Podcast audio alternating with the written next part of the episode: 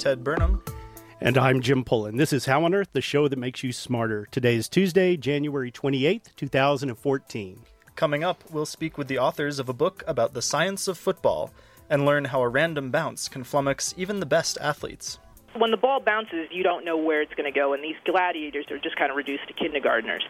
And there's a new atomic clock at Boulder's NIST that would, if it could last that long, lose or gain less than a second over the age of the Earth.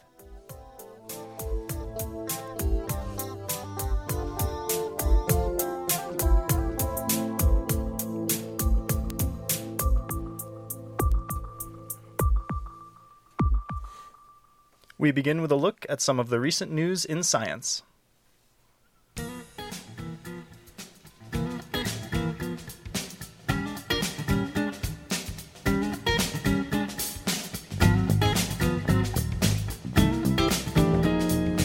Google has gone beyond the Google Glass and announced that they will begin to develop glucose monitoring contact lenses for diabetics.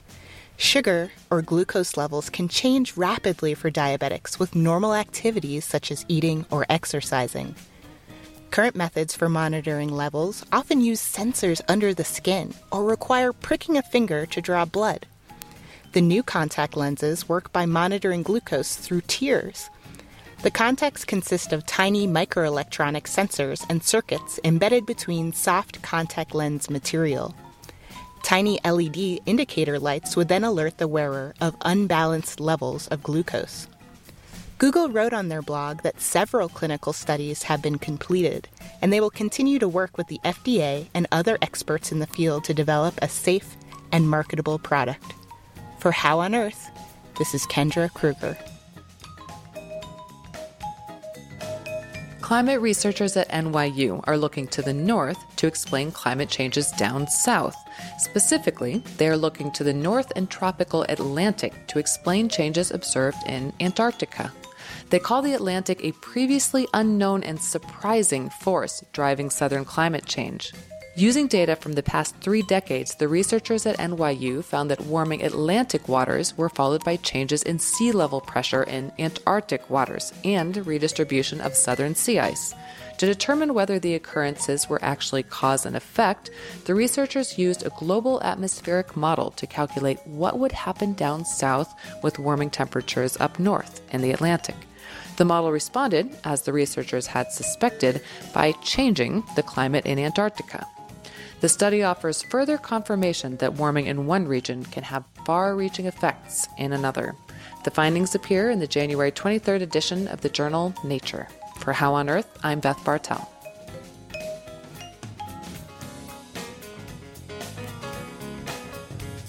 Water, water everywhere, including the asteroid belt. Astronomers have made the first detection of water vapor coming off of the asteroid Ceres. The asteroid belt between Mars and Jupiter is a collection of rocky debris left over from the formation of the solar system four and a half billion years ago. Ceres is the largest asteroid known, with a diameter of 950 kilometers, containing one third of all the mass of the whole asteroid belt, and is large enough that it is the only object in the inner solar system to be classified as a dwarf planet. As reported in the journal Nature last week, researchers used the European Space Agency's Herschel Space Observatory to measure that Ceres is releasing about six kilograms of water per second. The source of this water is unknown. The authors suggest two scenarios one where water near the surface is evaporating, and the other where a deep mantle of water ice creates geysers. The source will likely be determined with NASA's Dawn spacecraft when it goes into orbit around Ceres next year. For How on Earth, I'm Joel Parker.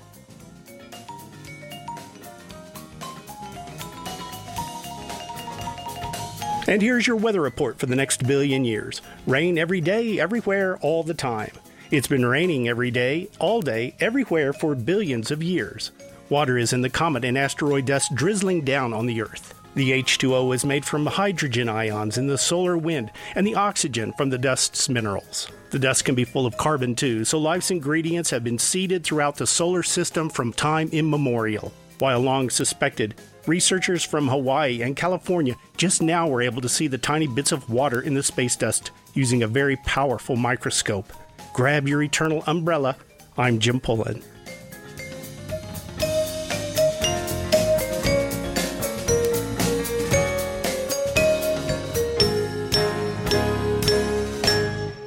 Thanks to our How on Earth correspondents for those reports.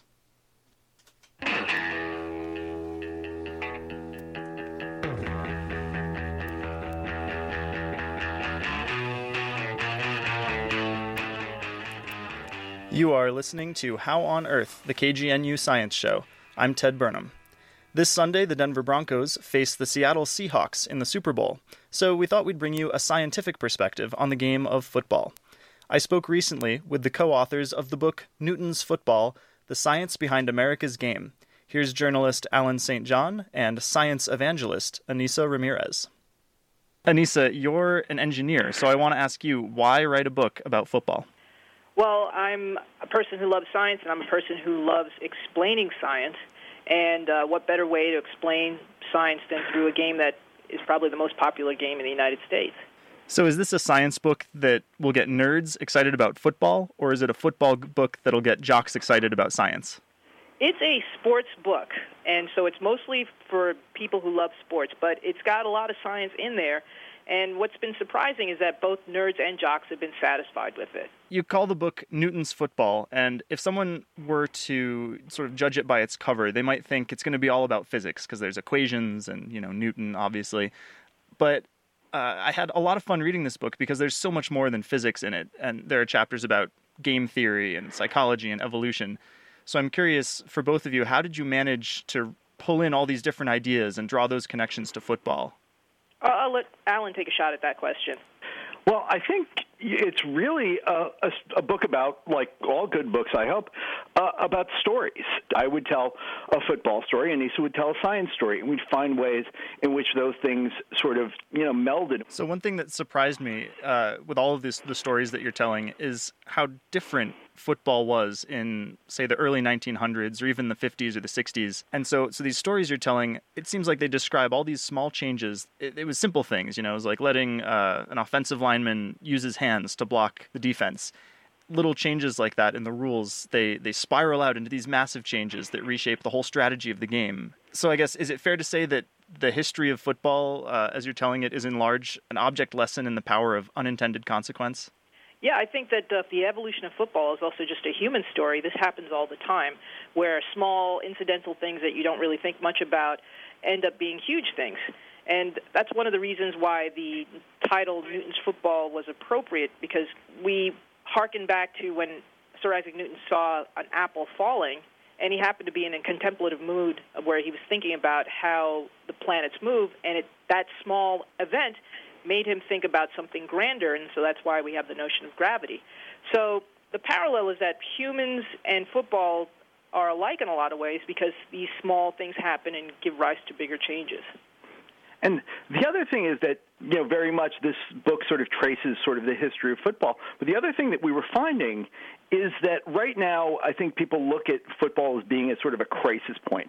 That we have these head injuries and we have you know people are looking at the at the future of the, of the game and wondering what it's going to be. And on the other hand, what we're also seeing is that a lot of these same problems go back a hundred years. A hundred years ago, the president of the United States was saying football is too violent and the game is on the verge of being banned. And, you know, it was really the same sort of problem that we're having today. I'm glad that you bring up the, the head injury issue because there were some really surprising things in the book. And I feel like it's similar to a lot of science that the things that you're writing about are, are often counterintuitive.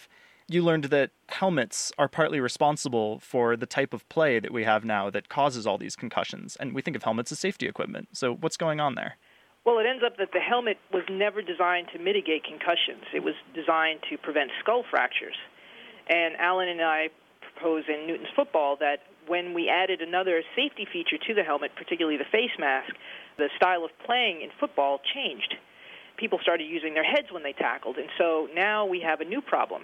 Um, so that's kind of where we are today, and that's sort of how design and science and you know football is evolving. That we have problems that we solve, and then another problem kind of pops up. So, what's the answer? Uh, there, there are some chapters later in the book that talk about some of the options, like better designed helmets or going back to no helmets, like it was played uh, back in the 1800s. What could we do? What does science say? I think that what you're going to see is it's not going to be one particular answer, or at least something that's obvious to us at this point. I think it's going to come from this sort of unintended consequence. What sounds crazy, which is just eliminating helmets. Well, the point is, we're not really suggesting that they play the Super Bowl with no helmets.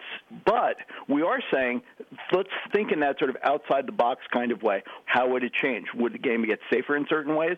Would the game be be more dangerous in other ways? Is there some sort of a middle ground that we're not seeing in a game where the knee jerk response is more and more protective helmets, which again, you know, encourages players to play more aggressively? I know that the the concussion issue is, is a big deal, but I don't want to give our listeners the impression that the book is all about concussions because it's certainly not. There are so many other things in, in this book, things like chaos theory and trigonometry, uh, which obviously coaches and players aren't doing calculations on the sidelines. How does it actually come into play? In some cases, coaches are talking to mathematicians and analytics guys, so it, they're not as separate as we thought. But what we also learned is that some people just had an intuitive understanding of how to change the game. So, you know, Sam Wyche was trying to figure out how he can have an advantage, and one of the things that he could do was not give his uh, opponents an opportunity to switch out players and to rest. And so that was the creation of the no huddle offense.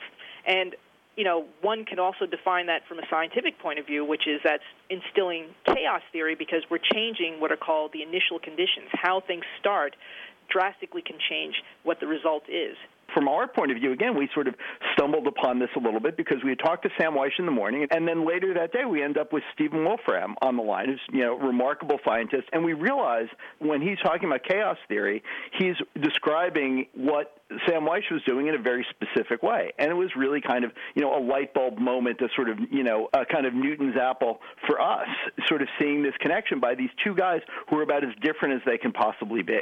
I guess I, I just have one more question for the two of you. Who is going to win the Super Bowl? A football team. well, I think uh, I think the Denver Broncos are going to win, but I think that you know, for example, randomness is likely to be a really big factor in this game. And the, one of the things that we found, for example, is that when the football bounces, because of the shape of it, when the ball bounces, it bounces in a random way. And the fact is, on the one hand, yes holding on to the football, that's a skill.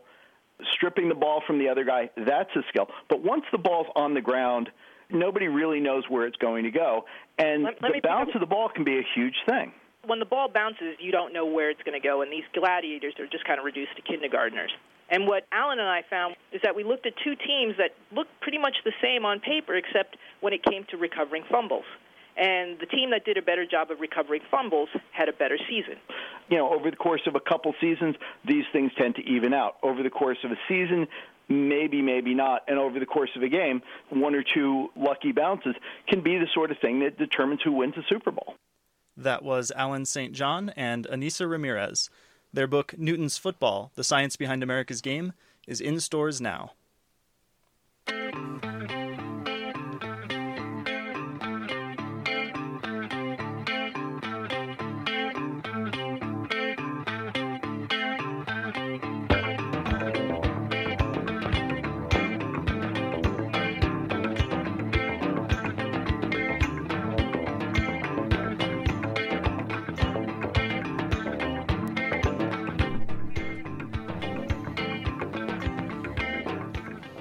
You're listening to How on Earth, the KGNU Science Show. I'm Jim Pullen. We've got a couple of physicists in the house today to help us understand a new timepiece and why it's so important. It's a timepiece at JILA, a new atomic clock. Welcome to the show, Travis. Uh, Travis and Sara. Travis uh, Nicholson and Sara Campbell are graduate students on the team. It's led by Professor Jun Ye. Welcome, folks. Thanks. So, uh, you know, uh, following on our Super Bowl piece, I have to kind of ask: Is there a race for the best, the hottest clock at NIST? Uh, is there a Super Bowl of atomic clocks going on there? I mean, how competitive are you guys? Um, yeah, it's uh, sort of a global competition. Um, you know, it's it's a friendly competition, but it's uh, definitely a tight one. Um, there's a lot of people working on strontium and other clocks that are competing ion clocks that are nearly as good. So well, you guys have just scored a touchdown, so to speak, or a field goal or something like that. Field goal. Anyway, so tell us about this new strontium clock. I hear it's uh, the most precise uh, clock around uh, one part in 10 to the 19th. What, all, what does that mean? um, so basically, what that means is uh, if you think about it in, in time units, it won't lose a second in the age of the Earth if it were to operate continuously. Yeah, and so uh, you know, why do clocks need to be so precise? Isn't my uh, well, I don't have a Rolex. Just a minute. Uh, that's after the Super Bowl. I, but you know, what's wrong with my Timex? Uh, uh, why why isn't my Timex good enough? I guess if they're more precise, they won't really help you be more on time or whatever. But lots of technologies definitely rely on atomic clocks. Um, like for example, GPS or whatever. Um, it tells your location on the Earth by measuring time delays between you and um, a network of satellites all over the globe. So basically, if we can make time more precise, um, we can measure other things um, that actually have really important applications better. So. So 10 to the 19th, help me put this into perspective. No, there isn't any other sort of measurement that has a precision of 10 to the 19th. What does that mean, any one, one part 10 to the 19th? I'm going to start writing zeros here okay. while you guys talk, and I'll tell you when I'm done. All right, okay. 19. So it's actually 10 to the 18, by the way. Um, but uh, what it means, uh, yeah, in terms of, uh, I don't know, some type of more physically intuitive measurement, I guess uh, you could say the Earth is 5 times 10 to the 24 kilograms. And so uh, it would be like measuring the mass of the Earth to better than 10% of a single skyscraper on Earth. Yeah, right. So this is there's nothing else like it though, right? I mean, there's no other measurement as precise as a frequency measurement on which is what we do. We we work with frequency measurements. Well, this is strontium, right? This is a strontium clock. Correct. What what what is it? Uh, what's what's the difference between a strontium clock and a cesium clock, and what what makes this particular clock so special? Um, so I guess the only difference between like different clocks is the kind of atom you use, but if you use a strontium atom, um, it can actually be an optical frequency um, atomic clock. So the thing that's ticking in our t- clock is actually like so fast, it's at the frequency of light. Whereas um, for the cesium clock that we all know and love in Boulder, um, that's microwave frequency. So basically, you can think of our kind of clock in the optical domain is like dividing time down by a ruler with like ticks that are even finer, like uh, you know many orders of magnitude finer. So we can make our measurements more precisely just because our clock is actually ticking faster. Well, how is it different from a cesium clock or some of the other great atomic clocks down at NIST?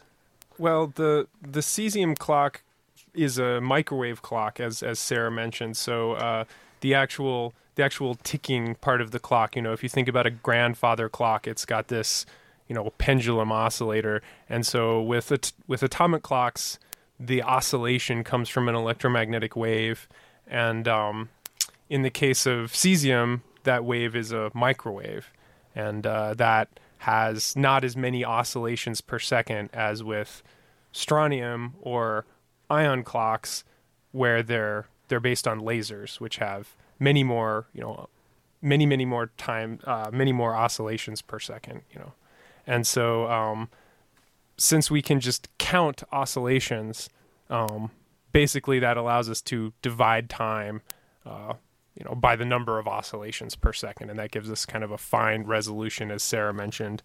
That that's that's the major difference there. So because this clock's heartbeat is much faster, and the optical frequencies, the frequencies we can see with our eyes, uh, we're able to subdivide time up a lot better. Is that it? That that's essentially correct. Yeah.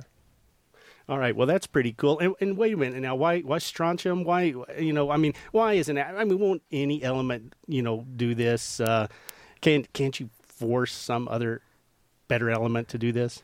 So, um, strontium's probably pretty unique. Or there's a few other atoms that are also really good. Um, but the basically how good of a reference um, the atom is for time kind of depends on its position on the periodic table. And strontium just has properties that make it a really good reference itself. The atom itself has um, basically a transition uh, where its natural frequency, you can know it to one part in 10 to the 18. Uh, Do you folks have any customers at NIST that want this clock? I mean, is like the NFL, you know, uh, beating down your door so that they can start the game on time, or you know, who, who could use this clock? Uh, You mentioned GPS, for example. Are there other sorts of users? Um, well, computer networks definitely use uh, atomic clocks. Um, at the moment, our clock, you know, is is sort of on the cutting edge, and so there's not any immediate application for this clock. But as communication technology and global positioning technology advance, certainly the clocks will need to get better. And when that happens, you know, we'll we'll be ready for them. Well, tell tell us a little bit. We just have a, a minute or two left, but tell us a little bit when we go in your lab. Does it does it? I mean, is it really nice and neat like Star Trek, or does it? What's it look like when we walk into your lab? Um, so it's pretty funny. We recently got some press about it, and uh, one person on the internet wrote, "Well, it's nice to know the best clock in the world looks like the area under my desk." So there's like cables running everywhere and stuff. Like, I think the point of our lab is that it's really easy. It's really like modular, and it's easy to make changes. And so, despite the fact that there's cables hanging everywhere, um, if we need to try something new or change something around, we can do it really easily. Well, that's very interesting. Yeah, I uh, work in experimental physics uh, from time to time too, and so it does look like a mess, but uh, but usually it's a very controlled sort of mess. Well, that's that's neat. Thank you so much, Travis and Sara, for joining us. You're welcome. Thanks.